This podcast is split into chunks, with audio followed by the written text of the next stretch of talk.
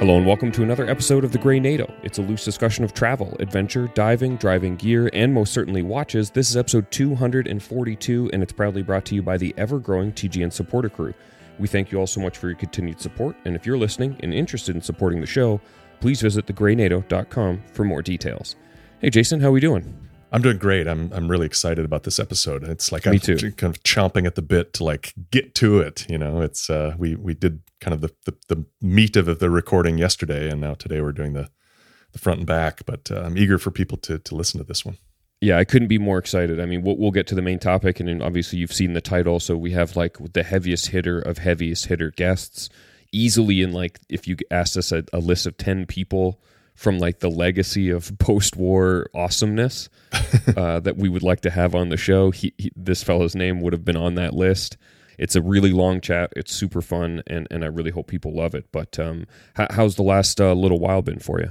Yeah, I mean things are going well here. We've had we've had such hot weather. I've just been you know kind of leaning into summer with uh, everything that comes with that. You know, just uh, Mhm. spending almost every w- waking minute in, in the long daylight hours uh, sitting out on the patio or tinkering with a Land Rover or gardening or on a bike or whatever. Nice. So it's uh, yeah, nothing nothing uh, earth shattering here. Just uh, just enjoying the, the fading memory of a very long winter and just uh, just having a having a good time in the good weather. So yeah. How about you? You were up at the ca- cottage again, right?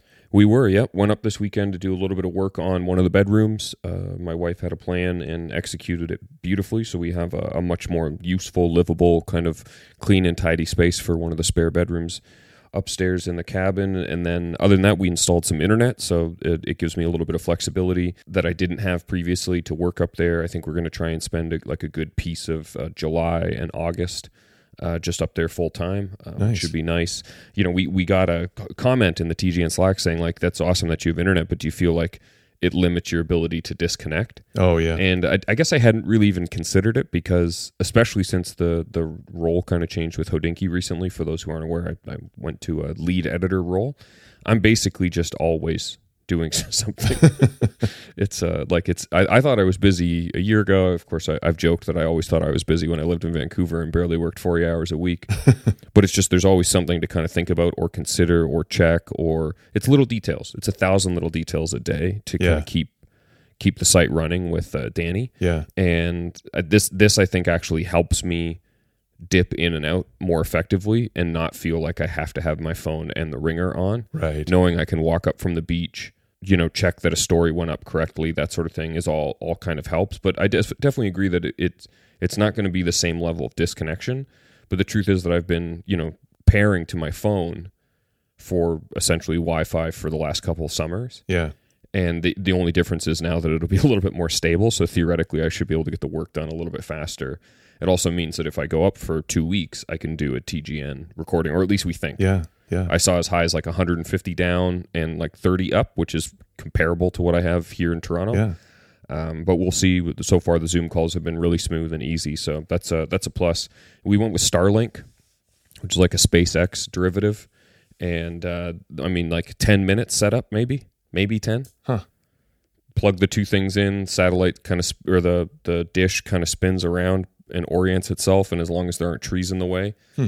you get a connection Wow. and the uptime over the weekend was fantastic the speeds were good we were able to watch formula one sunday morning you know without any interruptions which the cell phone could never do yeah.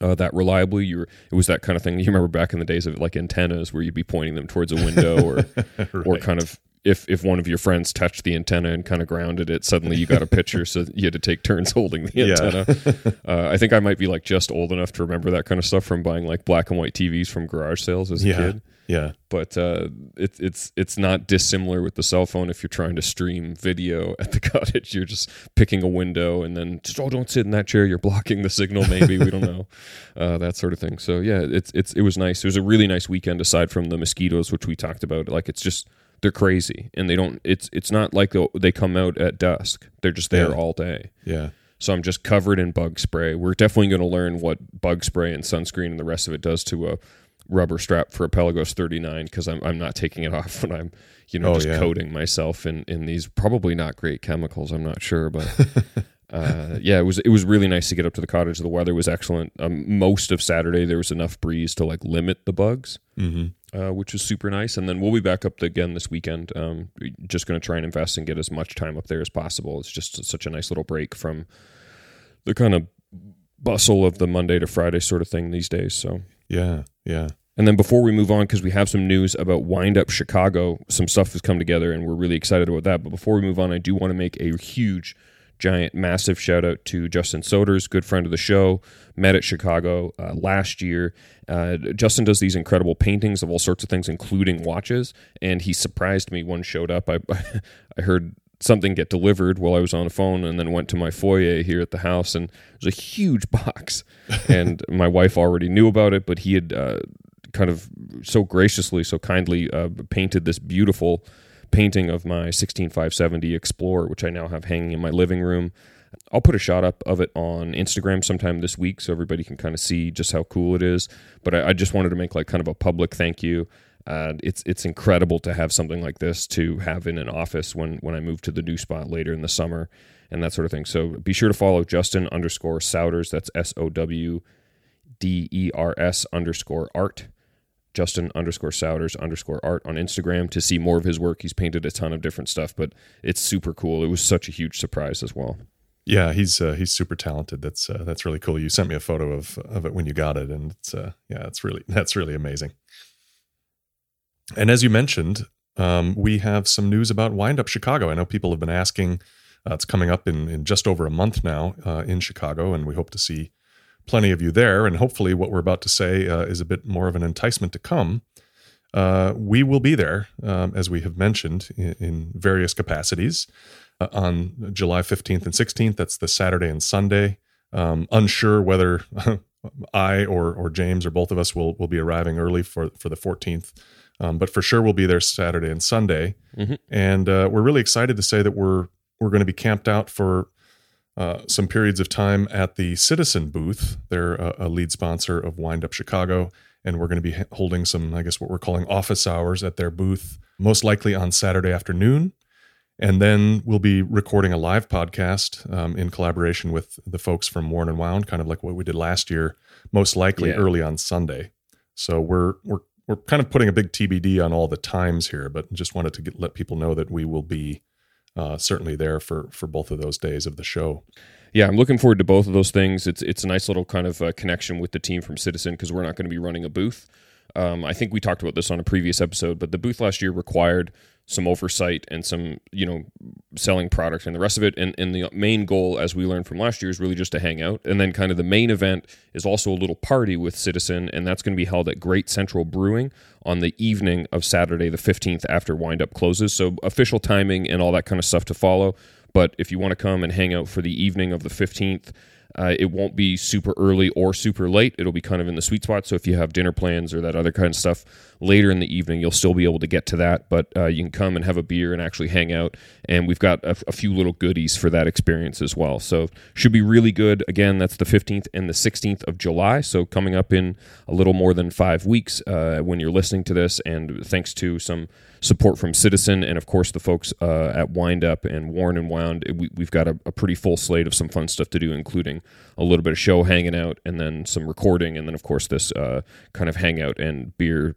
drinking event at uh, Great Central Brewing in Chicago. So uh, please stay tuned for more details on that. I actually think we'll probably, once we get everything shored up, we'll also send an email to everybody who's on the Substack, mm. just in case. I don't yeah. think that's out of line. So if you're waiting for quote unquote hard copy, that'll come in that way. And beyond that, if you want to get into the chat and see what other people are up to, if you're not already a member of the Slack thing, we'll, we'll probably make a Chicago wind up channel and uh, kind of move a lot of the details and, and stuff like that in there. So, Jason, it's been a lift for you to find a spot that worked, but I think this one's going to work. It looks good. I think so. Yeah. I mean, it's, uh, just just the, the challenge of getting replies has been um, Mm-hmm. And not knowing how many people will come. Yeah, that too, and that, that we'll, we'll probably won't know right up until the day. But I, am I'm, I'm excited. Things are really kind of falling into shape, and and I'm really excited that it's at Great Central Brewing, which is literally like a block or two from Venue West, where Wind Up Chicago is being held. So very convenient for po- folks to just wander over afterwards uh, for the meetup, and um, it, it, it looks like a promising place. We got a couple of recommendations, including from our buddy Clark Maxwell, uh, Chicago resident, who introduced us to the the wonderful thing that is Malort last year. Um, we will not. I will not. I refuse to drink that this year. Oh, I'll uh, have some. It's all right. Oh, no way. Maybe with a very strong beer chaser. I don't know, but yeah, yeah, yeah, exactly. Um, or yeah, all the water you've got. Yeah, yeah. right, right. But, uh, uh, but no, it's always great to have some local knowledge on these sorts of things, and, and that really came through for this. And yeah, I'm I'm, I'm pumped. It's going to be such a nice little kind of event, middle event for the summer. And if you can't be up at the cottage, might as well be in Chicago hanging out with all of you guys. So looking yeah. forward to that for sure. Yeah. Well, I think without further ado, we need to jump into this episode. Um, but before we do that, uh, let's do a quick wrist check. What do you What do you have on? Yeah, for sure.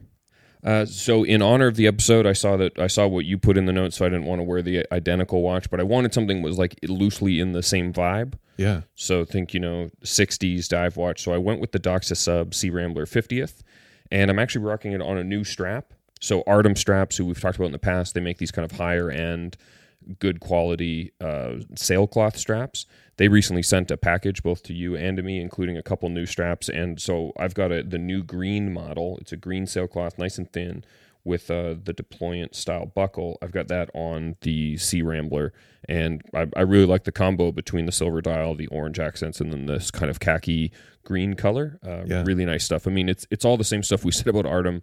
What maybe not quite a year ago when when we first got a chance at their just standard black um, sailcloth straps. They're just really nicely made. They feel really comfortable. I would say this feels like a bit of an evolution, Jason, if you might agree, mm-hmm. where yeah. it, it, doesn't feel like I need to break it in quite as much. Like I've had it on for hours at this point, and it's super comfortable. It fits nicely. Um, I think the difference is here when I when I had the the previous one, I went with the pin buckle because I'm not usually like a fold over clasp sort of guy. Uh, yeah. But I think this works really well. It's nice and low profile it, it suits it nicely, and I'm, I'm looking forward to kind of moving it between a few different watches. And they, they sent a black one in 21 millimeter that'll also suit the Pelagos, which I think could be really fun. Yeah, I got the the green like you, and then also a, navy blue, both in 20 millimeters. And I've put the green one on uh, my Super Seawolf uh, Zodiac, and and it has some orange accents as well on the watch, and so it, it does it is a nice pairing. And and I totally agree. This does feel like an evolution of their straps. Um, they're they're uh, much more kind of pliable than than the the stiffer earlier ones that I've tried. Which you know the earlier ones have broken in. Uh, the one that I've worn most often, but totally. this one right out of the box, it it just kind of wraps around the wrist. And and you know I usually haven't been a fold over deployant clasp kind of guy, but um, I don't know. There's something about it on this kind of strap that sort of straddles that luxury, sporty, uh, and they're so easy to just click on. Um, so I'm I'm I'm liking it so far. All right, solid straps for sure, but I'm seeing something else in the notes, something that's very kind of pinned to today's main topic. What what, what have you got on wrist? Yeah, I mean, I you know, given given our chat with uh, with Don Walsh, um, a Rolex might have been a very fitting choice. Uh, certainly would have been, um, but I'm kind of going with the the deeper cut uh, when it comes to Don. I'm going with the the Aquastar Model 60, um, the watch that was recently released, um, that we both got a chance to to try out and, and do reviews of, and uh, so yeah, that's what I decided to wear today. All right, so we're going to dive into this. It's an extended chat with Don Walsh. It's a really long, uh, fun chat. He has a ton of detail in here, and don't worry, we do get to watches uh, kind of in the latter half of our time together.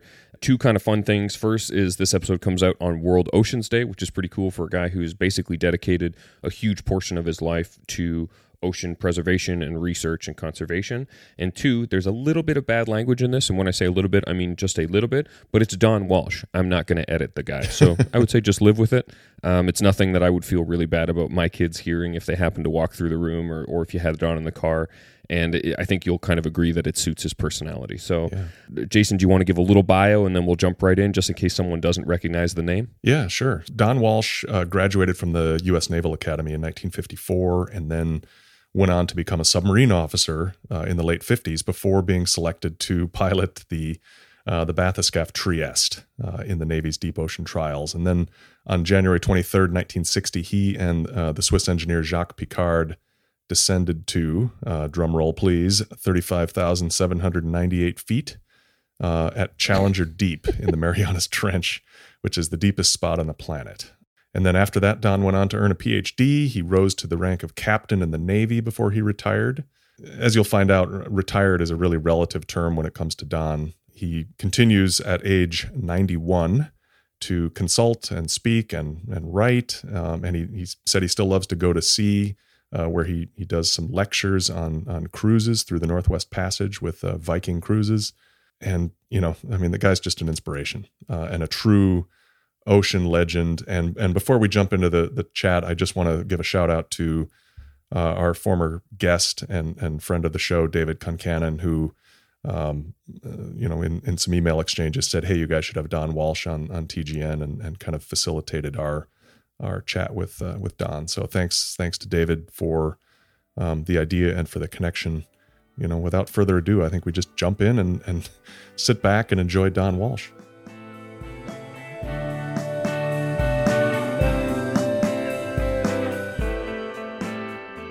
All right. Well, we're honored to have you on uh, the Grey NATO today, uh, Don Walsh. Thank you for joining us. My pleasure.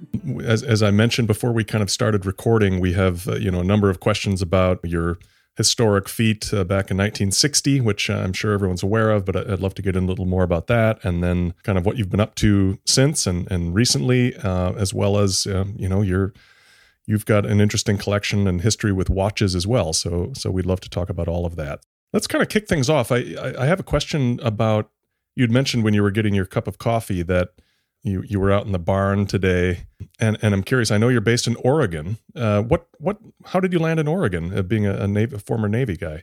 Well, well, I retired from the Navy in '75, and uh, there wasn't much um, in the way in the job market for former submarine captains uh, in the civilian world. It's it's kind of a rare uh, yeah a rare qualification in civil life. So uh, while I was in the Navy, I got my union card uh, at Texas A&M. I got my PhD, and so I won a beauty contest at USC, University of Southern California, to come there as a professor of ocean engineering and dean of marine programs. I did that for about ten years, and uh, never really cared for LA, but uh, that's where the university is, so you go where the work is. One night, my wife and I were in our hot tub. Uh, part of LA we lived in, it was required by city ordinance. Somebody had to have a hot tub. and it was pretty nice. We lived in an area, we could see Hawaii from our hot tub. It was, it was out there. And my wife turns to me, she says, We got to get out of here. And I always get in the last word with my wife. Yes, dear.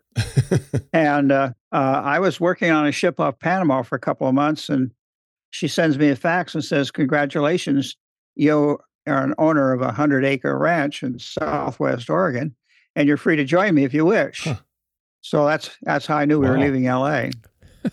so uh, that's that's how I got here. It's a very nice place. Uh, we, uh, you know, my nearest neighbor is a mile away, and we're only 10 people in our town. So it was a bit of a cultural adjustment going from 6 million people in the greater LA area to 10 here in Dora, Oregon. Yeah.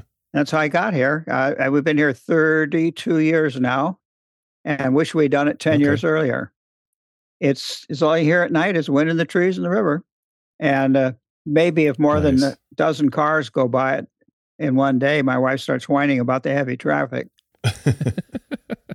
I think the 30 years I've been here has probably added uh, about another 10 years to my life because very low stress, yeah, it's a good yeah. life, and uh, it's not that hard to get around. I mean, you just add in extra days to get to and from airports, and because in 2019, just before the COVID, I I was in uh, 15 countries, so I stopped moving around. but I just when I go out, I stay out and then allow each end of the yeah. trip, you know, travel time between the airport and my home.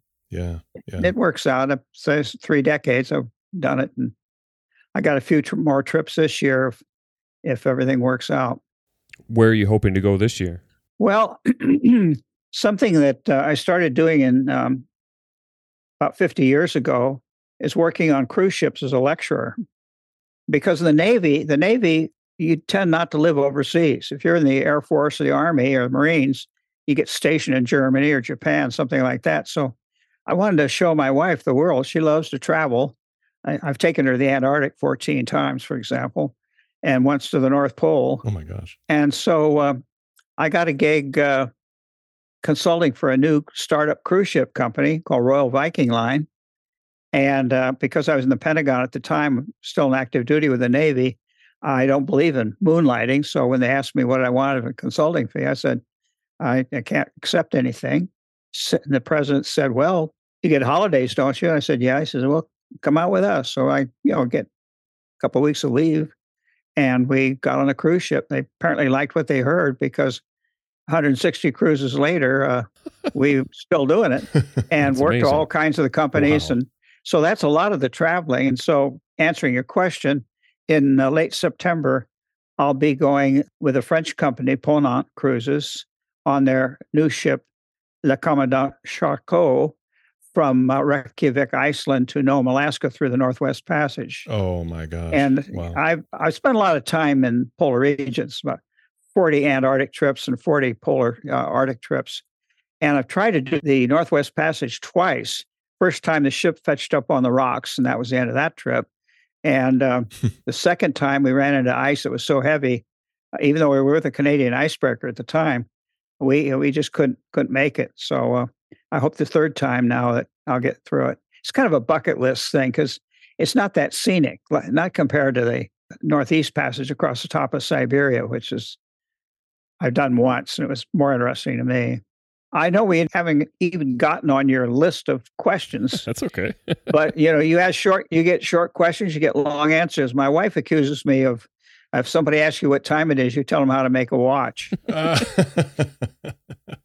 well, we like long answers. It's great. Yeah. Well, let's uh, let's rewind the tape a little bit.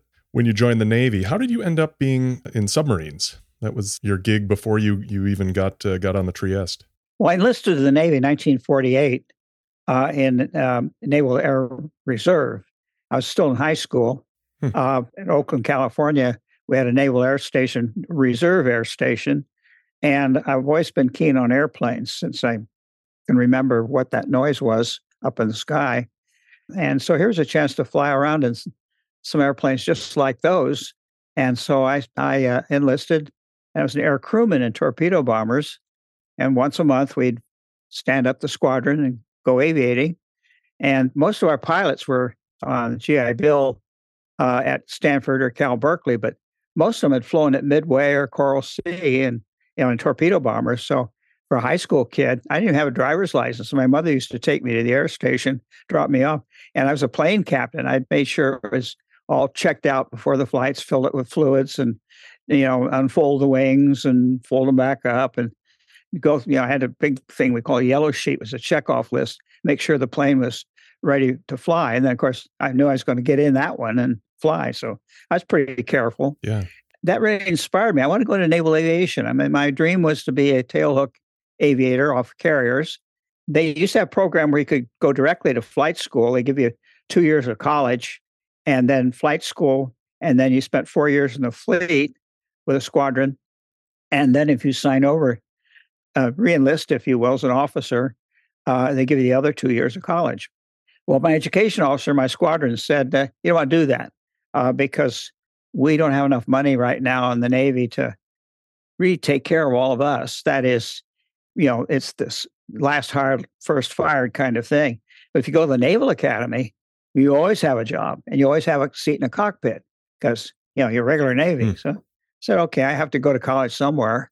Yeah. And so I uh, applied for the Naval Academy and had to take some examinations. And I placed high enough in the exams to get an appointment at the Academy. So I went in the class of 1954. I went in 1950.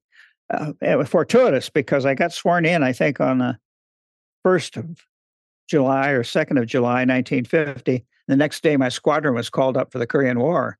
So uh, I spent the oh, Korean wow. War warm and dry in the Bancroft Hall dormitory at the Naval Academy.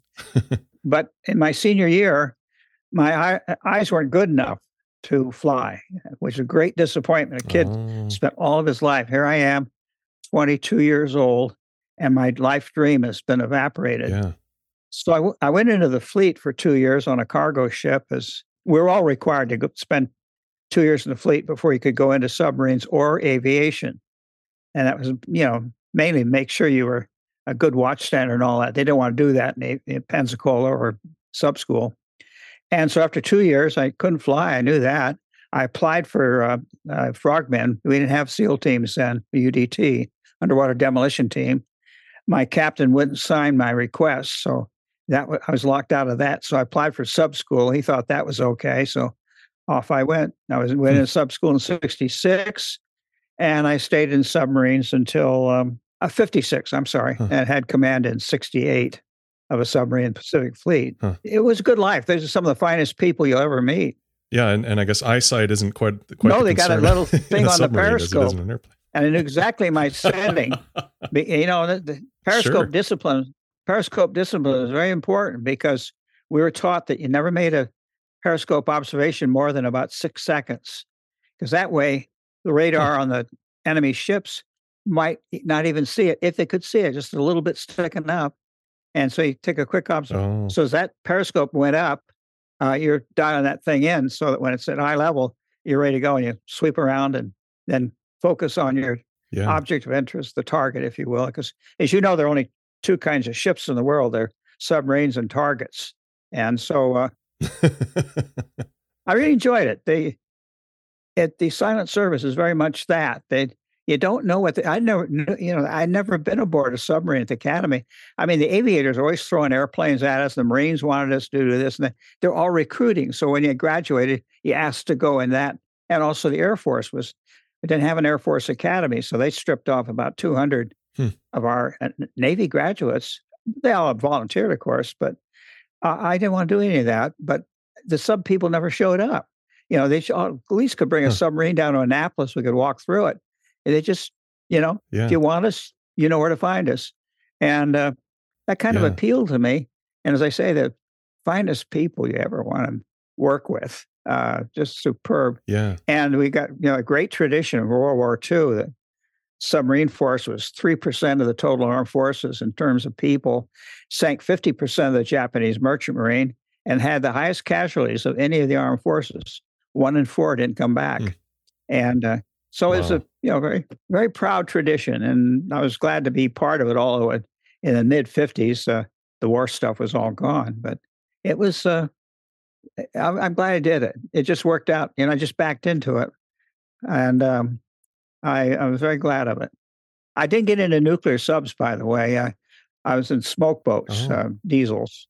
Okay. I, when sure. I came in to sub school, there was only there were only two nuclear submarines in the Navy.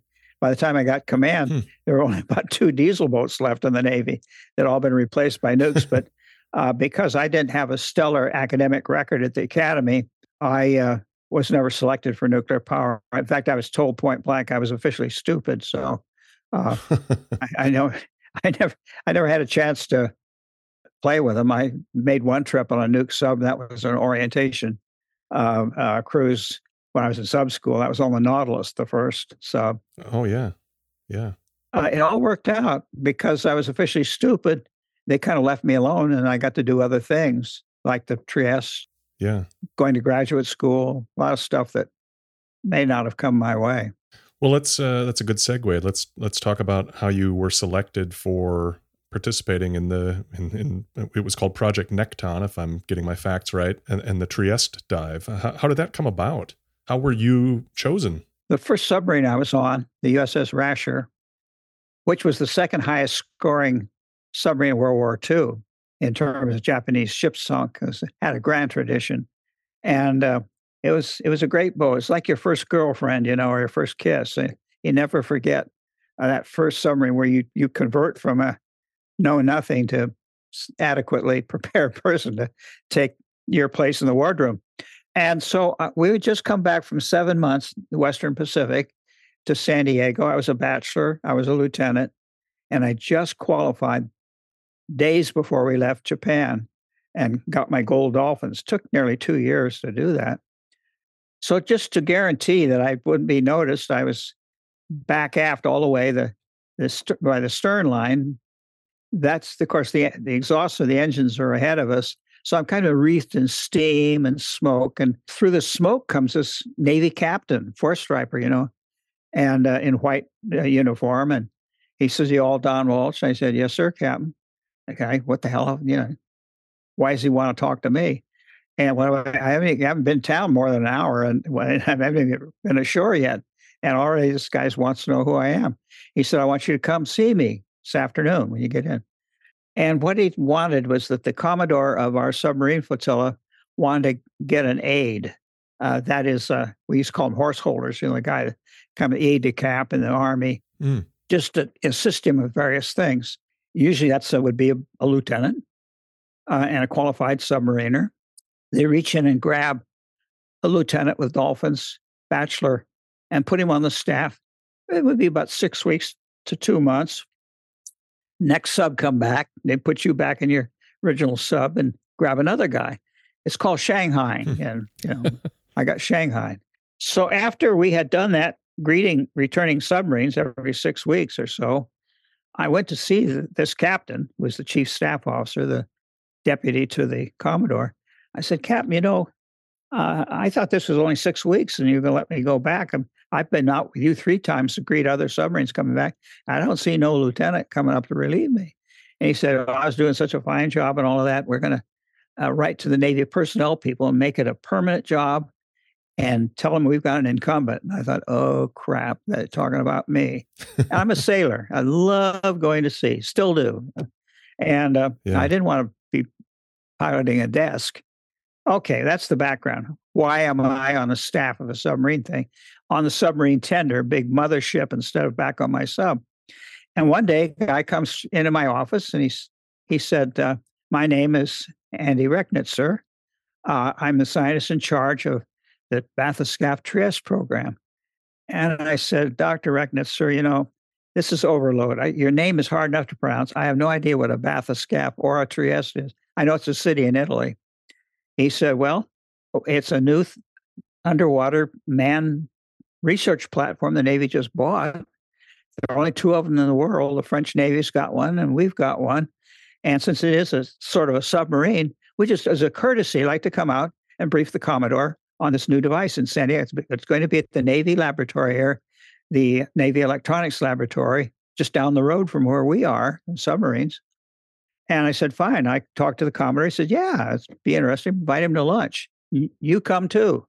And he set a good table. So I thought, well, at least I'll get a good lunch out of this. So I, I go to this thing and Andy's there and he's got this tall, dour guy with him.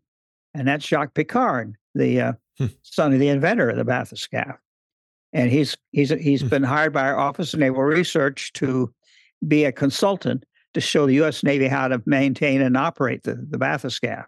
He didn't have any ownership position in it at all because they he and his father had sold it to the Navy a year earlier. So uh, at the end of the Commodore, being a fine old Tennessee gentleman, said, "Well, that's very nice, very interesting. How can we help you, Doctor Rechnitzer?" And Andy was loaded for that one. He said, "You know, job description in the Navy for bathyscaphe pilot would be maybe a submarine officer. There's nothing in the Navy that really fits this.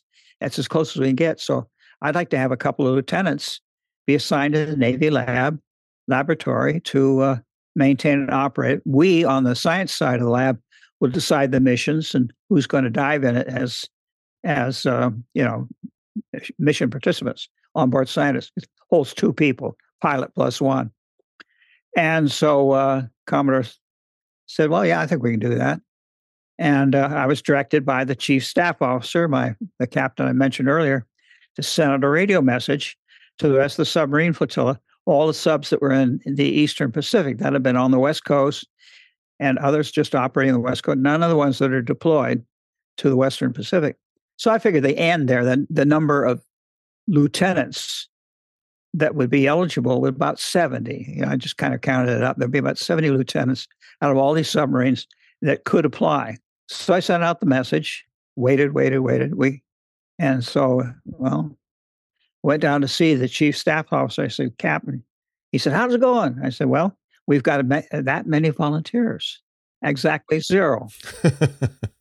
And he said, "That's not good news." I said, "Yeah, we can't embarrass the embarrass the Commodore by saying we couldn't get anybody. We didn't want to cooperate with the Navy research guys." And I said, "Look, as much as I love it here, and really love piling my desk around on this submarine tender, I'll be the first volunteer."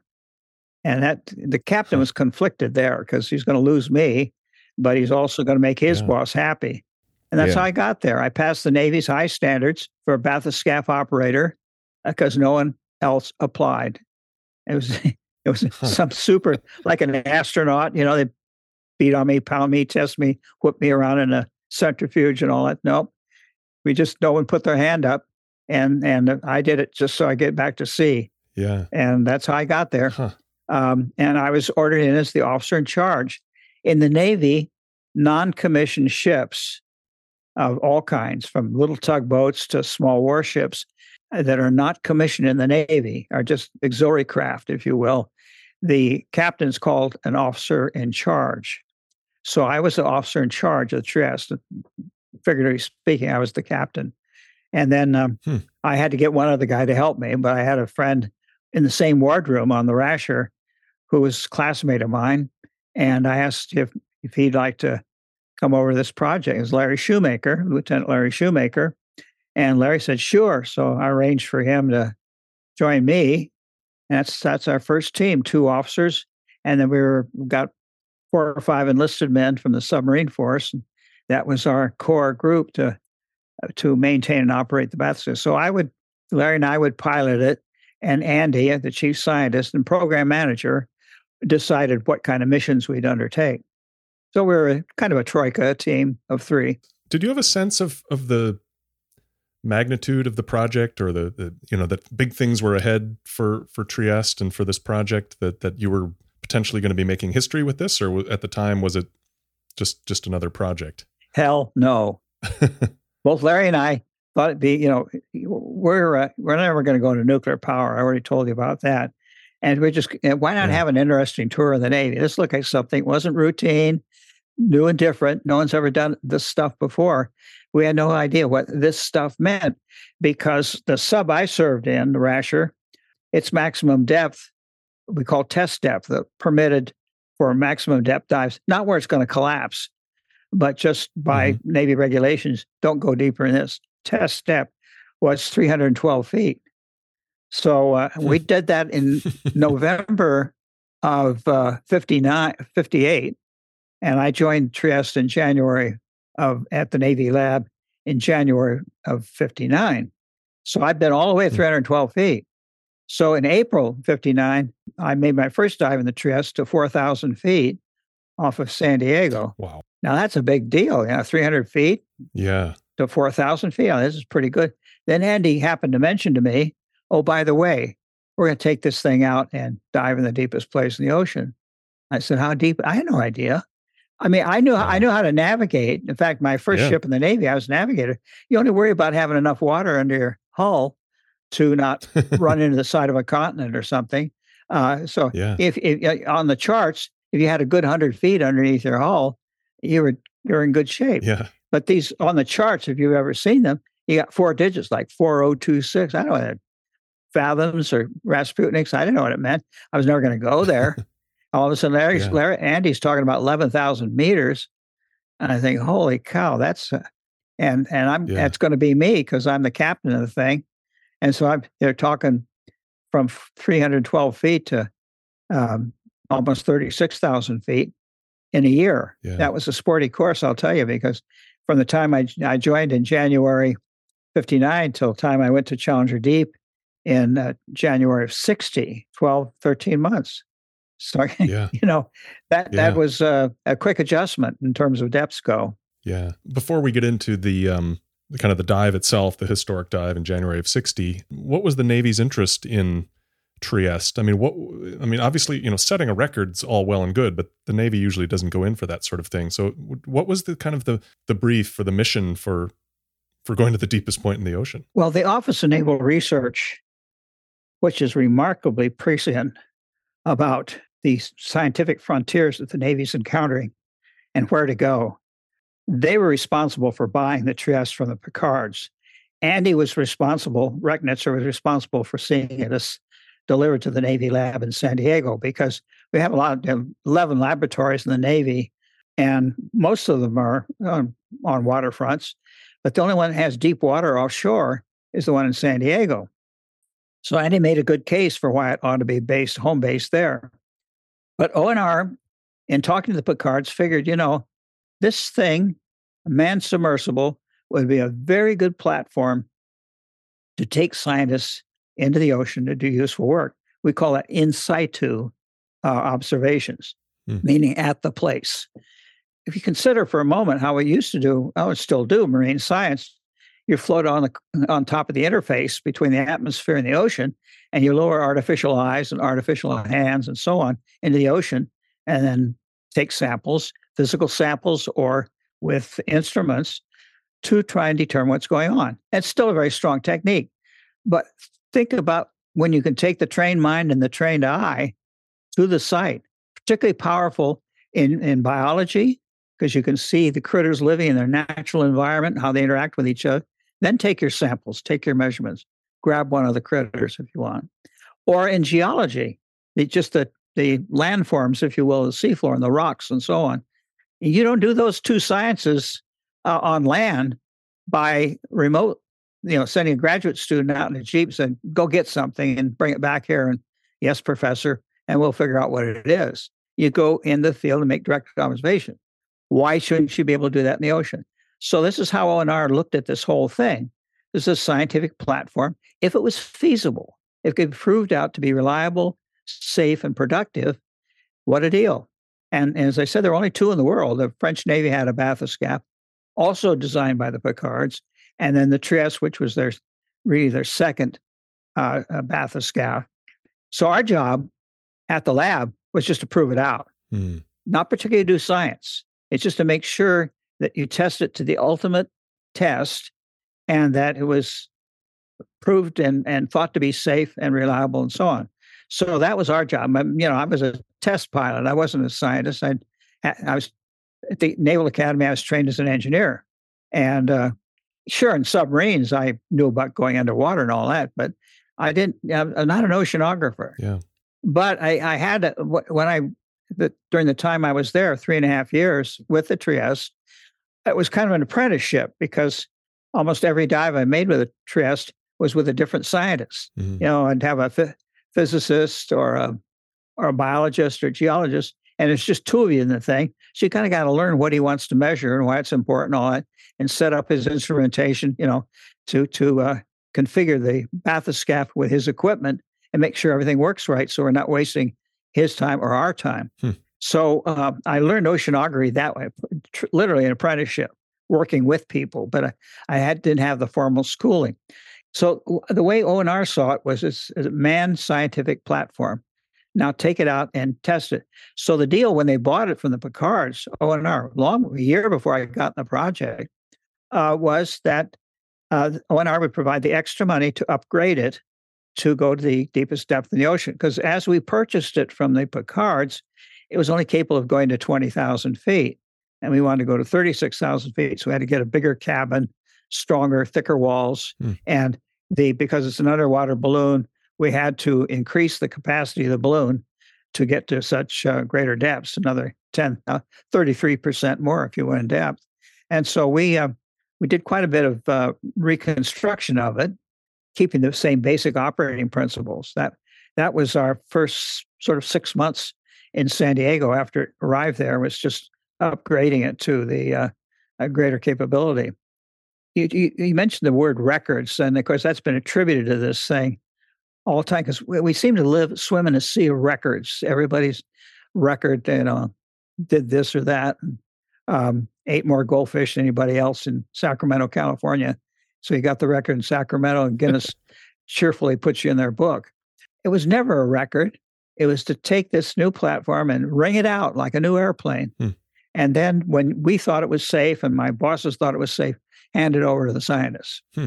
We would still operate it, but I mean, we we invite the scientists. Yeah. Because one thing oceanographers don't like, or any scientist, is adventure. We don't want to wear little red stocking caps and uh, suit of lights with patches and Yeah. all of that American flag here. They just want to get in there, do their work, and then go home and uh, you know we get back into port and and take the data and work it up. Yeah. So we kept it low key, and uh, if you look at the pictures that were done at the time, press photography and all of that, you just see two naval officers uh, with submarine dolphins hat on. That was the worst kind of protective gear when you're getting a saltwater enema about every other minute because that the the freeboard of the bathyscaphe was so low oh yeah. that you just got soaked to the skin. But I wanted, and I, Larry, I Mm. told Larry this that every time a camera is pointed in our direction, they were going to see a United States naval officer because we're planning, executing, and paying for this program. Mhm. And I want that to be very clear to the viewer. And uh, I, I had worked up the the operation plan for the deep dive at Guam. By the way, that Andy gave it the name Nekton. Nekton wasn't the whole program; it was just the Bathyscaphe Trieste program. Period. But the one operation we had, project on Guam, was Nekton. I typed up in my office myself an operating plan, what we go out to Guam, what we're going to do, and all of that, what it would cost, blah blah blah, timing, and I um, presented that to my boss at the lab, Andy, of course, and signed off on it, and went up the chains, the Navy lab, and then they told me to take it back to Washington and sell it at the Office of Naval Research. So I went there. I remember you got we're the research side of the Navy and the operating side of the Navy, two different kingdoms.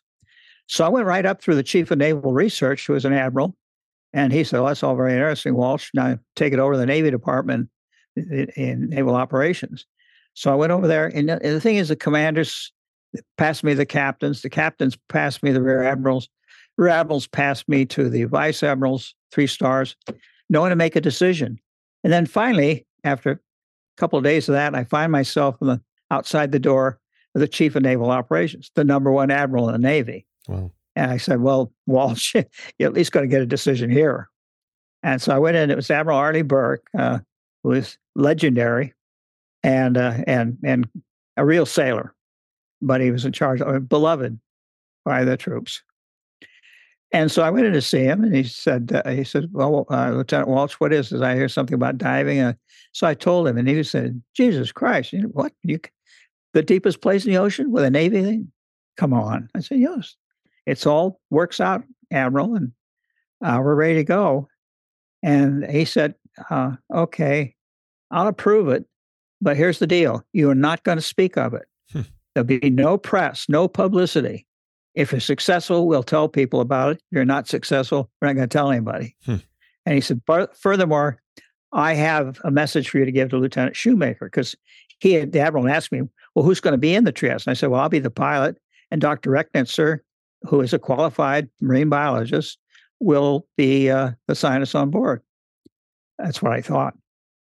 And so he said, fine. Well, then what, what about Shumaker? He said, well, he'll be running topside for us, coordinating everything. And so at, uh, as I was getting ready to leave, he said, Lieutenant Walsh, I got a message for Shumaker. I said, yes, sir. He said, you tell Shumaker that if you, Walsh, don't come back up, I'll have his balls. aye, aye, aye, sir. And so off we went. But you talk about records, you know, setting records and all that. We were prohibited for talking about it. what happened. Is somehow leaked, strategically leaked this to uh, the London Daily Mail, Hmm. National Geographic, and Life magazine. Hmm. And of course, they they're saying the catbird seat because they just asked the Navy information people, "We've heard this rumor. Can you confirm or deny?" And Navy said, no, no comment. We don't know anything about such, such a thing. They said, we don't mind if we publish what we know. Hmm. And so they come on in and shut the door. So they got uh, scoops. And, and of course, they're not going to divulge any of that because they have exclusive scoops. London Daily Mail, Life magazine is a cover story, cover story in National Geographic. So those three guys, uh, reps, were out there, and they were good shipmates. They uh, it was good. And I was happy that we were going to have a lot of press around because there's just 14 of us. We are a small team, combined uh, Navy civilian personnel and military person and uniform personnel. So 14 people to do this whole project wasn't many. And the last thing you need is a lot of people wandering around with cameras stuck in your face, asking you questions. So the three guys that did show up were really good and they just became part of the team. Hmm. So that was it. Uh, we uh, we were on Guam from well, probably late summer, early fall of 59 through January of 60 when we did the dive. We came home for a couple of months. Then we went up back out to Guam and had Nekton 2, which is largely unknown. And uh, we did a few more dives and uh, then brought it all home uh, later in uh, in 1960. And you know, I'm I'm pretty curious looking back, like with your history as a submarine operator, and then also as a trained engineer. when you first kind of laid eyes and started to you know dig into the details of Trieste, was it a cutting edge sort of vessel or kind of something else? Well, yes and no. Um, it was very, uh, very basic in construction and in concept. It was certainly new and different, but it's just essentially an underwater balloon. Mm-hmm. Compared to the complexity, even of a World War II submarine, uh, smoke boat, diesel sub, it was very, very simple, but different. So we had to learn basically what the differences were. But no, there was no, uh, I guess it was not high tech, different. And it was ingenious, very ingenious. I mean, the Professor Piccard, who dreamt up the dreamt up the concept of the bathyscaphe, was a, a real expert in doing complex things in the simplest possible way. And so uh, I have great admiration for uh, what he did. And at the time, uh, that was the best way we could get into the deep ocean. In fact, the U.S. Navy continued to operate bathyscaphs for about 25 years. That was the best way we had to get into the deepest part of the ocean. We've got different technologies today and much easier to get deep, but at those days, right. that's what we had. And what was it like to pilot the the Trieste? Well, I, I guess, uh, and I said earlier, it, basically it's an underwater balloon. And like a balloon that floats through the atmosphere, you got two basic elements. You got the balloon itself that provides the buoyancy. It's filled with helium or hydrogen. And then you have a cabin hanging beneath the balloon for the fragile humans.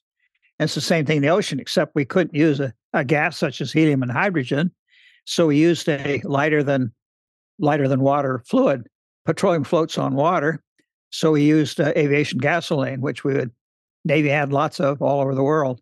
And uh, so that that balloon, which was made out of steel rather than than fabric, very thin steel, was a still very very light structure. To make it go down, you made it heavy. To bring it back up, you made it light. And uh, you know you had ways of adding weight and, and getting rid of weight as you descended. And then the cabin, you had need to have a window. You had to be able to look out. So we had a mm-hmm. couple of viewports um, the cabin walls were seven inches thick because the total pressure on the cabin on the sea floor, the deepest dive, was about 200,000 tons. And per square wow. inch is about eight tons per square inch was the the maximum pressure. Wow. How did how did Jacques Piccard end up? You mentioned Shumaker um, potentially was was going to to be in there with you, but how did how did Jacques Piccard end up being your your partner for the the dive? Well, it turned out that he, uh, in the negotiations with the Office of Naval Research, had stipulated that uh, he would be involved in any dive in the Trieste that um, that uh, off- presented new and different circumstances. Oh, hell, every dive in the, yeah. in the Trieste was new and different. We were unaware of it. Andy and I were not aware of it, uh, or or Larry Shumaker. And so at the 11th hour at Guam, we were getting ready to dive. Uh, Piccard produced this agreement, and uh, the Navy decided that he had to go mm-hmm. for his agreement with an, even though he had no ownership stake or anything. He did have a contract as a consultant, mm-hmm. and that since I was the captain, I would go. I offered to stand aside for Andy, who had a longer history with the Trieste. I did. I mean, he, Andy, when the ONR was considering buying the Trieste, went over to Italy and they, the, Na- the Office of Naval Research chartered it for a series of test dives. I think they did 14 or 20 test dives at Capri. And they what they do is they put different uh, ocean oceanographers in uh, different disciplines. You'd have a couple of dives for an acoustics guy and a biologist and geologist. And the idea at the end of this test series, they would advise ONR, is this something the Navy ought to buy? Hmm. And he was part of that team. So he went well back uh, with the project. He was responsible for coming to San Diego. And he was a Naval Reserve commander.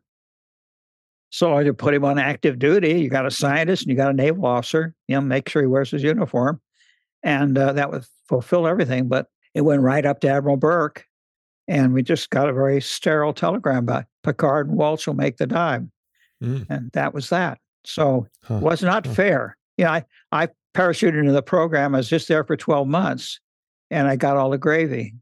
The, the, on the dive itself, on the day, from what I've read and watched some some videos, um, the sea conditions were fairly rough, and and Piccard was a little hesitant to to go ahead with with the dive that day. Um, you were you were ready to do it. Once you were in the cabin, you know, hanging below this this giant balloon full of gasoline, did you have a sense of apprehension or fear, or were you, or was it mostly excitement, or or what did you feel? Excitement, because we had worked basically seven days a week, dawn to dusk, for several months to get this damn thing ready. Because we just had that small team of fourteen people, and we worked hard, and you know, a lot of stuff didn't work very well the whole what we were doing at Guam, by the way, over that period of time, was making progressively deeper test dives. We we started out in the harbor at Guam, a couple hundred feet, hmm. and just worked our way offshore, going increasingly deeper, basically to figure out what works, what doesn't work, and fine tuning the whole thing and getting used to it. And so uh, that was the whole idea of the several months at Guam was a, a uh, progressively deeper t- test dive program. So that in January 1960, our last dive in that series was, I think, to 20,000 some odd feet. And uh, that seemed, everything seemed to be a go. So two weeks later, we uh, went out and did the deepest dive. Yeah. It was a considered uh, test program. And people ask you, were you, were you afraid? Were you scared? Well, no, of course not any more than a test pilot a new airplane. You're on your game, mm-hmm. but you spend a lot of time eliminating all the variables. What could go wrong? What was that noise? And we're testing program. Fix it. Find out what it. Or that's normal. We know what it is. And so you get down to the point where the unexpected is a, a should be a fairly small domain. The things you just don't know. And so you're on your game. You're very alert and of course, yes, we were very excited. We worked so hard to get to this point. I mean, and you know, people didn't trust us. You got two lieutenants, and he's only a couple years older than I am. So you got these people running this multi-million dollar program, which is a lot of money in those days. In fact, it still is. Uh, we wanted to deliver eh, on behalf not of the people who said you can't do it or won't work, but on behalf of our team. It worked so hard. Only one of us could be in the thing to represent the team but we are all working towards the same goal. So when we began that dive, this was the culmination. Well, you know, it's either going to work or it's not, mm-hmm. and let's get on with it. Oh yeah. And also, it's not very comfortable oh, at the surface because yeah. you're you're wallowing around it. it's like a pendulum on a clock. You got this heavy 16 ton cabin underneath this balloon. It's rolling completely. I mean, it's not a ship hull. It's yeah. a, it's also around, and so you just get away from the surface and and uh, you know get quiet and and have a better ride. I'm I'm hoping you'll allow me to ask a series of possibly really kind of dumb questions, like maybe quick, but maybe maybe something I should know if I had ever spent more time on a boat. But when you're diving into a space that nobody has dove before, you don't really necessarily know where the bottom is. How do you know when to say slow down, or whether there's uh-huh. something perilous right below you as you're going down? A very good question. First of all, there weren't really any good charts, if you will, uh, maps or whatever you want to call it. Sure. Of the topography of the deep ocean in those days. In fact, the machines that measure that depth were few and far between. I don't know if there are more than a handful in the world. We didn't have one. And so the only we have is the fathometer on our mothership, which, as I get back to my original uh, concept, that you, know, you only care about having 100 feet under your hull of your ship as a navigator.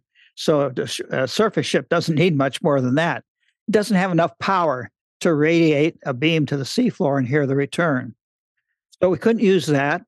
We didn't have any charts of the seafloor topography. Will we have mountain spikes down there or what that we could land on and uh, crash? Yeah, that's what I was wondering. Uh, and so what we did is we used one pound bricks of TNT and with uh, on the mothership, the Trieste is being pulled out from Guam on a tugboat at a stately five knots. We went out on our mothership was a destroyer escort, which is sort of like a miniature destroyer warship. And we took these one pound blocks of TNT, put the igniter in them, lighted the fuse, threw them over the side, start the stopwatch when it went bang. You could hear that bang on the fathometer hydrophone. Mm-hmm. now all you have to do is figure out when you and there's enough energy put in the water by that one pound brick to get a return from the seafloor. Wow. So then you could hear the return click echo. And so, you know, seven track uh, seven seconds is shallower than 12 seconds. Uh-huh. And we just went went back and forth, mapping out where we thought the Challenger Deep was, but it was all in terms of time. So it's it's some it's like a very rudimentary ping of sorts. Yeah. Okay. Wow. So we could hear the return echo on the ship's fathometer hydrophone because we put enough energy in the water. Wow. And that's the same thing Scripps did, by the way, uh, a couple of years before, how they measured the deepest place. Because Challenger Deep was was confirmed by the Soviets, the Brits, and the Americans. All agreed it was the deepest place, and that would have been about the mid to late fifties. So we were out there in the beginning of the 60s. Mhm. So it was very recent. None of them really had what we call precision depth recorder, which would put enough energy in the water, and and none of them had really mapped the contour of the deep ocean. Hmm. Okay, well, how do we avoid problems while we're submerging? You go very slowly.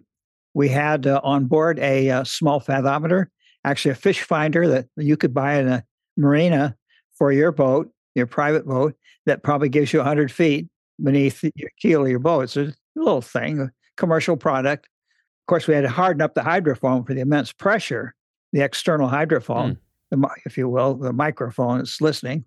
And, but inside, it was just this little, uh, it was a Furuno, it was a Japanese thing. And we bought it at a local yacht uh, uh, supplier in San Diego. And we configured it to uh, go on the trip. So that gave us, you could see, had did a paper trace, moving paper. So you could see if the seafloor is coming up or some seamount, something like that, you begin to see this thing come up and then just slow down. You slow down as much as you can. And you knew when you're getting close to it, you could, you know, really, you could see yourself landing. And uh, Mhm. so we just look at the window and turn on one of the lights and and have a look. And uh, that never happened during the dive, but when that's what we used to land on the seafloor. In my mind, I figure where you leave the surface, you're drifting the whole way, right? Like you're not moving like an elevator straight down. That's correct. So then you're accounting for that drift to get to the point that you want to get to. No one's made those measurements. How do you know what it is? Yeah. The uh, the, the ocean is a, is like a click a cake. Wow. It's you got currents going in different directions depending on depth, and between the surface and the seafloor, there can be many layers that are moving in different directions. But it's very subtle, very slow, and so over the period of let's see, it took us five hours and some change to get to the seafloor. Uh, Over a period of five hours, you don't displace that much. Probably your biggest worry in that uh, in that uh, area is the ships on the surface because of wind and waves. The mothership is drifting away, so you come back up and nobody's there. That's a Hmm. very uncomfortable feeling, which happened to us. They were there, but our height of eye above the water, you know, we're only about 10 feet above the water surface. The horizon is in pretty close, and we couldn't see any ships when we got back to the surface.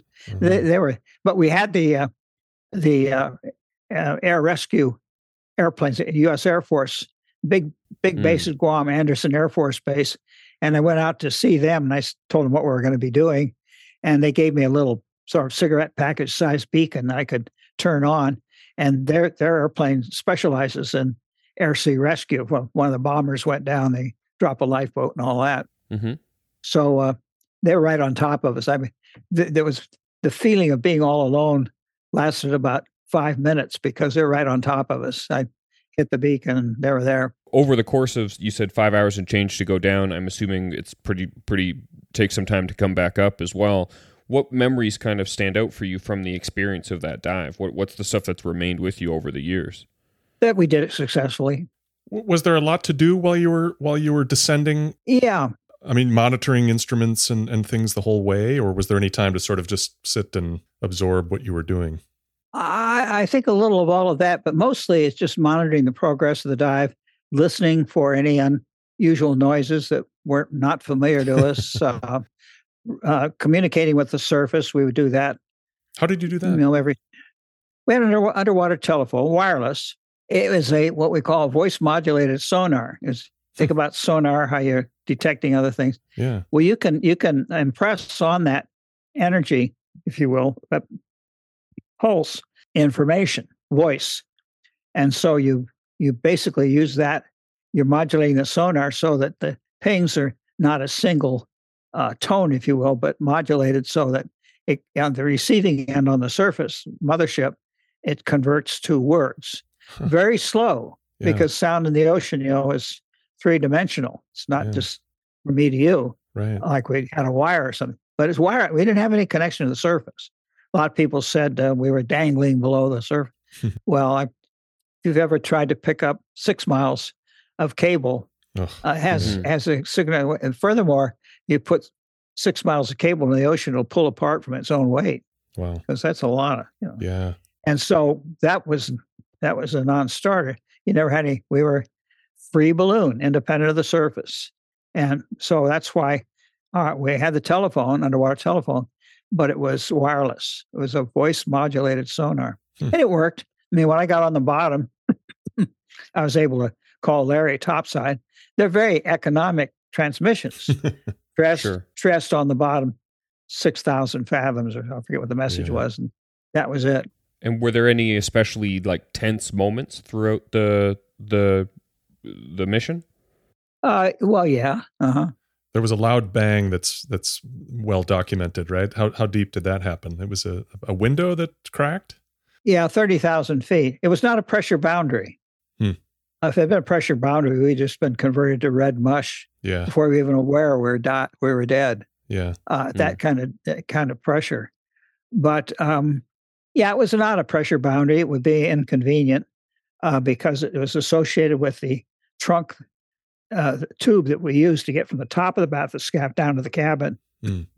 The very bottom there is this window that allows you to look through a viewport in the hatch, the entrance hatch, uh, aft to the back end. Uh, just general condition, looking at if everything was the lights are on and the seafloor, no encumbrances. We're going to back into something that was going to trap us. That was that window that was at the back of that tube, and it um, it just it developed a strain on it, and then it just cracked. It didn't break per hmm. se. It tech from an engineering standpoint, it broke, but it didn't fail. And so our concern was when we got back to the surface and we used compressed air to blow the water out of that tube so we could let ourselves out of the cabin. Uh, if that window had failed, then as soon as we blew the water out, it come right back in again. We couldn't get oh. out of the cabin. Yeah. And we we'd been in there for several days. Yeah. Well, I mean, speaking of, of things that didn't fail at that depth, I mean, we we we we would be remiss to to not uh, talk a little bit about two two specific watches related to the Trieste uh, dive, and and one, of course, is the the Rolex that was uh, strapped to the outside or, or attached to the outside to, to prove its its metal, so to speak. How did that relationship come about? That doesn't seem like a particularly uh, U.S. Navy sort of thing to do. Did that come via Piccard or? Yeah, the the Piccards had an arrangement with Rolex from the past with operations in in the Mediterranean and such uh, to uh, test out some of the Rolex watches at at considerable depths, and so I don't know who proposed it to Rolex. Was the Piccards or Rolex proposed to the Piccards to do it or what, but to, to engineer a special watch that would be tied off to the rungs of the ladder in that entrance tube, because the hmm. entrance tube was feeding full depth pressure, but it's also protected from wave slapping and all of that. So yeah. uh, mechanically, it was safe, mm-hmm. but it was exposed to full pressure. And uh, when we made the dive, I went down first into the cabin when we first boarded the Trieste and start checking stuff out. And then when Jacques came down, either he or our Italian mechanic, Giuseppe Buono, tied off the watch to the rung of the ladder. And then when we went up topside and came back up, either Giuseppe or uh, uh, Jacques took the watch off there. I, I was unaware of it huh. because the United States government does not uh, endorse any private products. Yeah but I didn't know about it for I think a couple of years. I, I there was some one of these uh, cartoon strip things about do you know about science? And it was on the you know like a con the uh, Sunday paper comics pages, hmm. yeah. and it was a strip, the world's deepest watch, and I, hey, that's me, and uh, but you know, uh, nothing could be done. I, I didn't know about it. I got in trouble with National Geographic, for example, because they asked me to take one of their flags down, and that was the reason I said I just can't do this. It's it's not my sub. Yeah. It belongs to the you know taxpayers and the Navy, Yeah. and uh, we just can't endorse anything, even a not-for-profit, prestigious organization like National Geographic, and Right. uh, they weren't happy about that. So yeah, I was pretty, pretty Calvinist or Mhm. ecumenical, I should say, about the whole thing. That it's strictly the United States government, the United States Navy. That's it. yeah. Um, but uh, again, it- if you don't know about something, and uh, it doesn't show up in his book, by the way, uh, Jacques wrote a book called Seven Miles Down. It's a Huh. hell of a story, Huh. but he, did, he didn't put it in his book, so I guess he knew he was doing wrong. well, and, and speaking of, of watches that, that you did know about, I mean, you, I, you and I had exchanged emails a while back about the Aquastar Model 60 watch that you had. I think you said you bought it at a dive shop in San Diego. Yeah, Um, the three of us, because that most of the uh, operating equipment on the Trieste is underwater. yeah, So we had to use scuba diving to maintain and inspect and all of that. So we're doing a lot of diving. Hmm. I had to go through Navy uh, underwater swimmer school equivalent, which included blowing stuff up. I, you know, there's a there's a in the the uh, syllabus training syllabus how to use primacord and plastic explosive. Didn't exactly fit somebody who's got fifty four thousand gallons of AF gas. oh my gosh. Yeah. But you know, it, it, I mean, what kid doesn't like to blow shit up, right? so we went out the desert behind San Diego and cut railroad uh, tracks with primacord and all. It was fun. I enjoyed it, yeah. and I know I know how to cut fuse and time it and how to put the detonator in and pinch it off and all of that. But it was a skill I really didn't need in the Navy, uh, but it was fun. But I went through because they wouldn't let us dive. The Navy wouldn't let us dive unless we had qualified as underwater swimmers, which um, is a specific dive designation. It's not hard hat. It's just there was used to be a school in Florida, I believe, that uh, you could send guys to because most ships ought to have one or two scuba divers on board. You want somebody jump in the water and check a propeller. Did Yeah. I hit something or all of that? So it's a good skill to have on every ship. yeah. And uh, so that's, you know, Larry, Andy, and myself all went through that project. But the blowing stuff up thing was kind of fun part. Yeah, and and and so that led you to you needed a, a good watch that would kind of last underwater, and that was affordable, and you Yeah.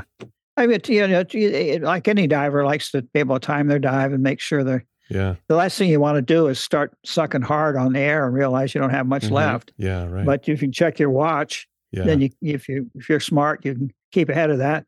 So uh, yeah, we just we got a, a purchase order from the Navy lab and went out into town to a dive shop and I no no idea what watch is what. I I knew nothing by the way of Rolex in those days. yeah You know, that was just foreign to me. And, and it's not even I'd even heard about it. Like, you know, I'd heard of Rolls Royce and Bentley, Mhm. never owned one, never Yeah. ridden in one. yeah. I knew what they were. Rolex, nothing, no idea. Huh. And of course, you know, I've I've had a excellent relationship with Rolex for six decades now. yeah They've been a wonderful uh, partner. I can't partner's a bit pretentious, but association with them. hmm And I, I'm now a what they call a testimonee, which is not quite a brand ambassador, but they've got a, a bunch of people that they uh, they use for helping promote their programs uh, and and engineering. You know, I backed into that whole thing because it, I would not have permitted uh, Piccard to do that if I'd known about it. hmm But you Right. know, I, now here I am, beneficiary of all of that and uh, they've just been a wonderful company to work with, and I I really enjoy uh, uh, being with them, and yeah they've treated me very well over the years. And I think too, um, you know, when it comes to Rolex, I think one thing that that I know our listeners appreciate and we appreciate, and people that are into the kind of the watch culture is is Rolex has this amazing history with exploits like you know we just had the what was it the 70th anniversary of the first ascent of Everest, and Rolex was involved with that, and Yep. and um, the Trieste in 1960, and and Yeah. Rolex has been involved in so many of those things, and I think Yeah. even today, you mentioned you just um, recently got the new the deep sea the the, the challenge the the, Yeah. the deepest diving watch yeah, i mean I'm, I'm guessing you don't wear that watch much but it certainly must be a really honor to to have that i mean well, on the back it has the the two dates, Jim Cameron and myself, because I was on Jim's expedition. Yeah. I was the uh, last person to see him before he made the dive. The first pe- person to greet him after he came back up. And that was uh, sponsored by National Geographic and Rolex. And Rolex developed a, a, a special watch 50 years later than mine. So it shows that continuity, continuity of engineering Yeah. between what the engineer, because you've seen pictures, we, we call it the old lady, uh, this huge wart on top of the acrylic uh, uh, crystal, Mhm. and and the one that was designed for a deep sea challenger with absolutely flat crystal, eight tons per square inch. Yeah. Now that's engineering yeah. uh, excellence. So Yeah. I actually went to the factory uh, sometime after Jim made his dive. That was what 2011, I think.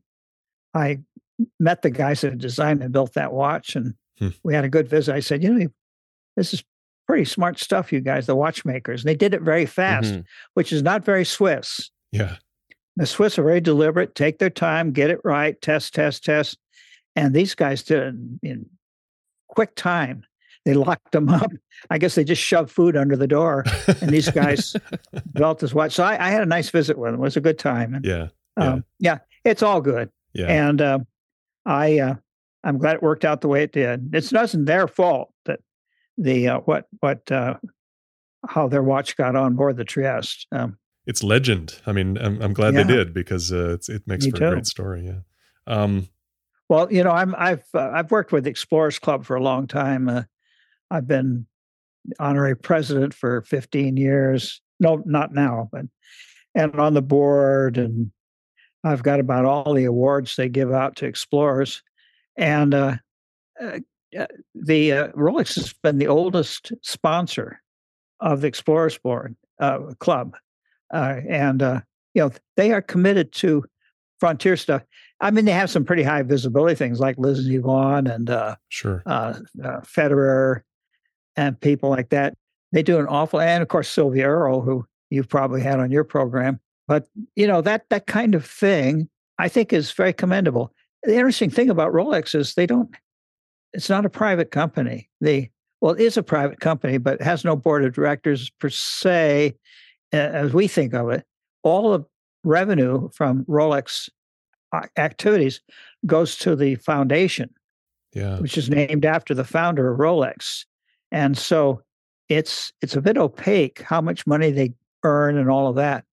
But they they use it strategically, the the uh, their funds, and I think to good causes. That that was the thing that attracted me to Rolex is that while they're using, they are supporting high visibility things. I mean the U.S. Open golf, you Rolex signs all over the place. Right now, Of course. the uh, the uh, Fr- French Open tennis thing. Rolex signs all around the inside. Formula One, I think they're one Mhm. of the two major owners of Formula One, uh, and so on. And that that's all good for the brand. But they also do some very solid work in supporting global exploration of uh, all our environments, the jungles, the mountains, the deep sea, Yeah. and uh, I like that. You you mentioned um, we we can we'll wrap up here shortly, but I'm I'm curious. You know, you mentioned earlier that you you're doing some um, consulting or or speaking um, engagements on cruises, and then you mentioned today you had uh, a few other interviews lined up. It sounds like you're keeping very busy. What is your life like these days? What uh, on a kind of a week to week basis? Well, uh, I, I can't remember if I mentioned this or not. You've got the scissors. 2019, I was in 15 countries. And in 2020, it was going to be eight or nine. And of course, COVID came. And then uh, now I'm beginning to stir. And, uh, you know, I had some health problems earlier this year. Well, I broke a hip uh, a year ago. And so I've been trying to learn how to walk again. I didn't realize it takes so long. Wow. I mean, just for mere mortals, Yeah. uh, if, you, if you break a hip, just to get fully agile again. And was just about getting there. And then I started having shortness of breath. And to the extent that I couldn't walk more than a few feet without having to sit down, Hmm. they thought it was asthma. That was wrong. Turns out that I need another uh, aortic valve for my heart. I got uh, replaced in 2005 with a pig valve, Hmm. especially growing pig. Uh, that's why I don't eat ham or bacon out of respect. Huh.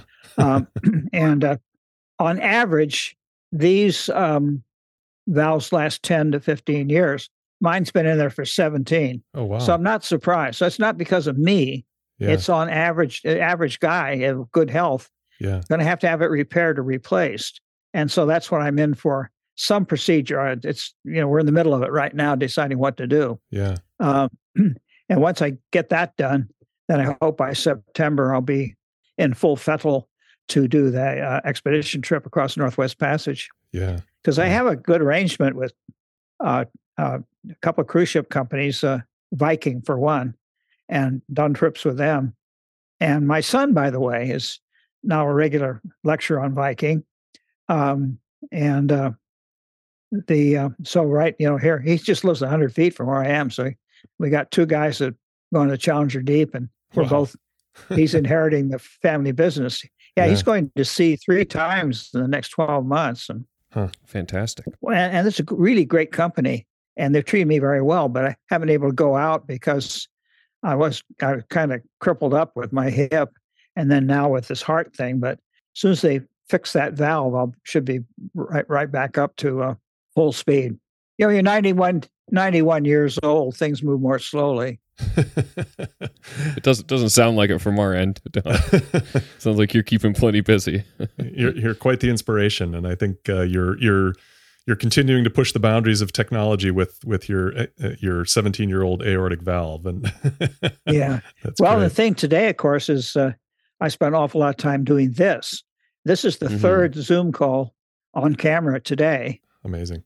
And, and then I've got one, I think I told you one more tonight with Yeah, the lad yeah. that wants to go to the academy. Yeah, Um, so, and I'm doing a lot of writing because I have things to say yeah, or write, if you will. yeah, But I sure like going to sea.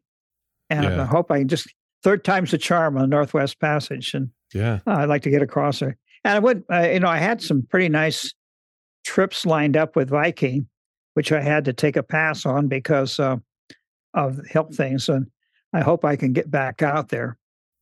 Oh, that's great.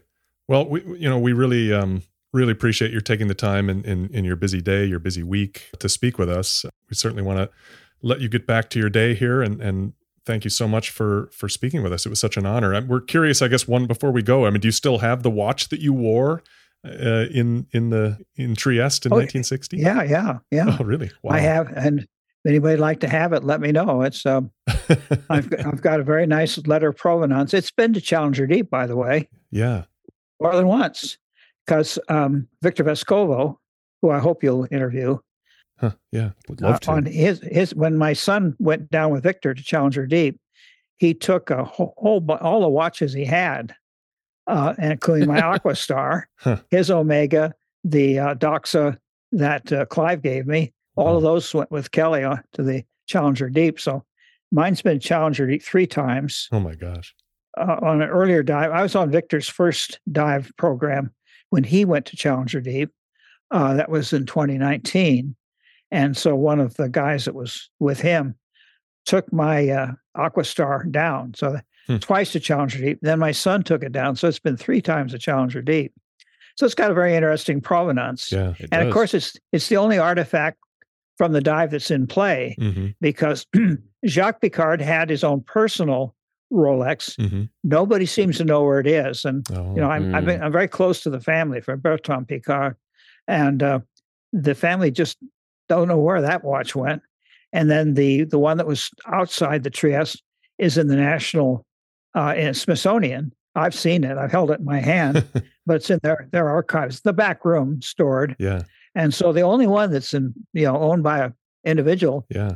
is an off brand if you will Yeah. i don't consider aquastar off brand but Right. um, it's not in, a member of the cult, the Rolex cult. Yeah. Uh, Yeah. and so uh, Oh, yeah, it's the only one. Yeah. Yeah. So it's it's kind of special. Yeah.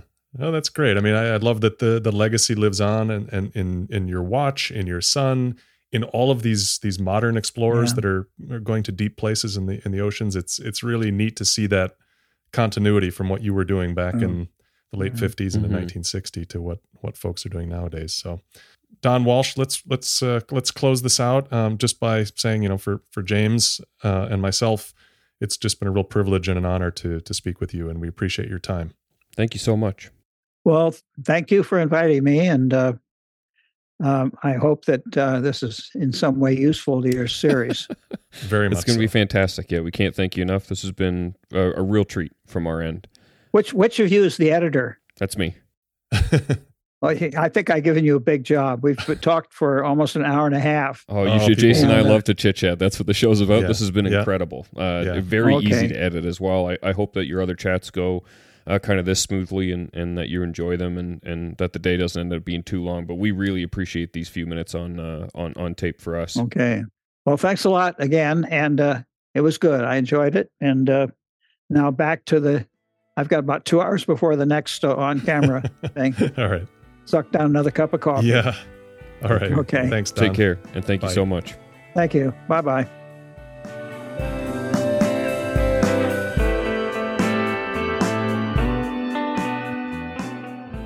All right, talk about a pinch yourself moment in audio for uh, Jason and I. Uh, just to, to meet a legend. I mean, it's just so cool. A true professional, both now and then. I, I love that the the kind of take he has on continuing to work at uh, at both at his age and just you know his level of interest has doesn't seem to have waned in any way, despite spending so many years uh, in and around the ocean. Um, the guy. I found Don to be a complete inspiration. Uh, it's such a treat to have had him on. Much like with uh, David Concannon, I would love to have them on again uh, to go deeper into specific stories. As you can see, Don likes to tell a story, and, and I think he just did a beautiful job on this recording. So, Don, if you're listening, thank you so, so much for your time. And from Jason and I, it was a real, real treat to have you on, and I hope everybody loved it. Want to get into some final notes? Yeah, good idea. I mean, how do you follow up Don Walsh? I know. Um, I, I do have a pretty apropos one, but you've got two, so why don't you take uh, take the first one? I've got two. So the first one is time sensitive. I apologize that it slipped my mind when we recorded last week, but the day this comes out, so June 8th, Fleet Foxes is doing a live stream. I've put the the link in there. I think it was like 22 bucks Canadian, so it's probably like 15 or 16 bucks US if, if that's your currency. So this is going on the evening of June 8th. Again, that's the day this episode comes out. So if you hit it later, my apologies. Maybe you could still buy and just watch the stream. I would be I would assume that you can, but I don't know that for certain. But I'm very much looking forward to kind of celebrating World Oceans Day and, and chilling out on the evening of uh, of the 8th with this uh, live stream. The last one they did was excellent, and I know that I rambled on about it in a, in a previous episode when they did the uh, the winter solstice uh, ones. So that would be uh, my first pick. That's a live stream from Fleet Foxes. If you're listening on the 8th, you might still have time to watch it live. So so hit the link in the show notes and carry on. Very cool. Yeah, I've got one that that um, relates to to Don Walsh, and it was a documentary that was um, produced or or supported by Rolex back in 2012. So it was it was before the more recent uh, deep ocean forays by uh, guys like Victor Vescovo. But it, gives a it's a great sort of background summary overview with some amazing footage uh, about um, the the dive that the Trieste did with with Don and, and Jacques Piccard in, in 1960 uh, and it's called The Deepest Dive, and it's about 22 minutes long. Um, you know, there's some interviews with some some well-known ocean explorers, uh, as well as with Don, and and you just kind of get to see what they were up to. I mean, I mean, to me, this is like watching you know Mercury space program footage or Totally. Apollo space space program footage. I mean, this is it's that level of groundbreaking and and you know unfortunately it comes in final notes maybe i should have put it at, uh, at the beginning of the episode so you could watch it to get a little background before you listen to don but i think uh, you can still appreciate it uh, after listening to him talk Yeah, that's a great pick. Definitely, uh, I, I love these ones as Rolex is doing more of this. They actually just put out a ton of new stuff onto their channel, so it's exciting to see them continue to do these sorts of documentaries and that sort of thing. And at 20 minutes, it's such a light lift. You get it done on your lunch break Yeah. and uh, and get some additional context with some of the stuff that Don talked about in this episode. yeah For my final pick and to close out the show, because I know so many of you, us, all of us, are James Bond nerds, the rewatchables finally did Casino Royale. They've done Skyfall in the past. The Skyfall episode was excellent and a lot of fun, uh, but this one kind of takes us to the the kind of origin story for James Bond as uh, an extension of Daniel Craig. And so, for those of you who don't know, the rewatchables, it's a podcast that's put out by The Ringer uh, with Bill Simmons and this episode has Sean Fennessy and Amanda Dobbins, and they kind of dig into the the whole scope of of the film, their favorite scenes. Uh, they have these several kind of qualifiers. If you don't know the show, it can seem a little bit inside baseball, but I highly recommend going through their feed. It's they've been doing the show for years and years and years, and pick out movies you love. I'll go back and listen. They've done three episodes about Heat. So they did Heat, Reheat, and then the Three Heat, and uh, Three Heat had M- Michael Mann on it as well, and you could tell that he was like, "What are half of like what are these guys talking about?" and it, it's really really fun. It's super specific, and they get into a bunch of stuff about Casino Royale, some of which I didn't even know. Uh, uh, it's super fun. It's very like a lighthearted take. It's not like necessarily like deep cinema critique. They know James Bond and love James Bond and that kind of thing, and, and huge Daniel Craig fans. So I, I think it was a great episode. When I saw it pop up on my feed, I think on Friday maybe of last week, I, I just I was like, oh, I'm going to save this for when I'm sitting at the cottage, you know, with a whiskey, staring at the lake, and that's what I did, and it was it was really nice. So Oh, I'm, nice. I'm a huge fan of this episode, especially when they hit a movie I know really well. Sometimes I have to go back and rewatch the movie. Um, or, or it's one where I, I just kind of vaguely remember it, but in, in this Yeah. case, you know, obviously we, we know Casino Royale pretty well, so it's it's. I think it might be right in the aisle and, and a good option for people to um, get into the show as well. Yeah, I'll definitely do that. That's uh, that sounds amazing. Well, look, thank you so much for listening. I think this has been like one of my favorite episodes. What what an incredible opportunity! Again, a big thank you to David Concannon for connecting us with Don. Uh, I hope we can do more stuff like this and, and with more people from this sort of arc of uh, ocean exploration and and that sort of thing. But it was an absolute treat. If you'd like to subscribe to the show notes, get into the comments for each episode, or consider supporting the show directly, and maybe even score yourself a brand new TGN sign NATO, please visit thegreynato.com. Music throughout is Siesta by Jahzzar via the Free Music Archive. And we leave you with this quote from Andre Gide, who said, Man cannot discover new oceans unless he has the courage to lose sight of the shore.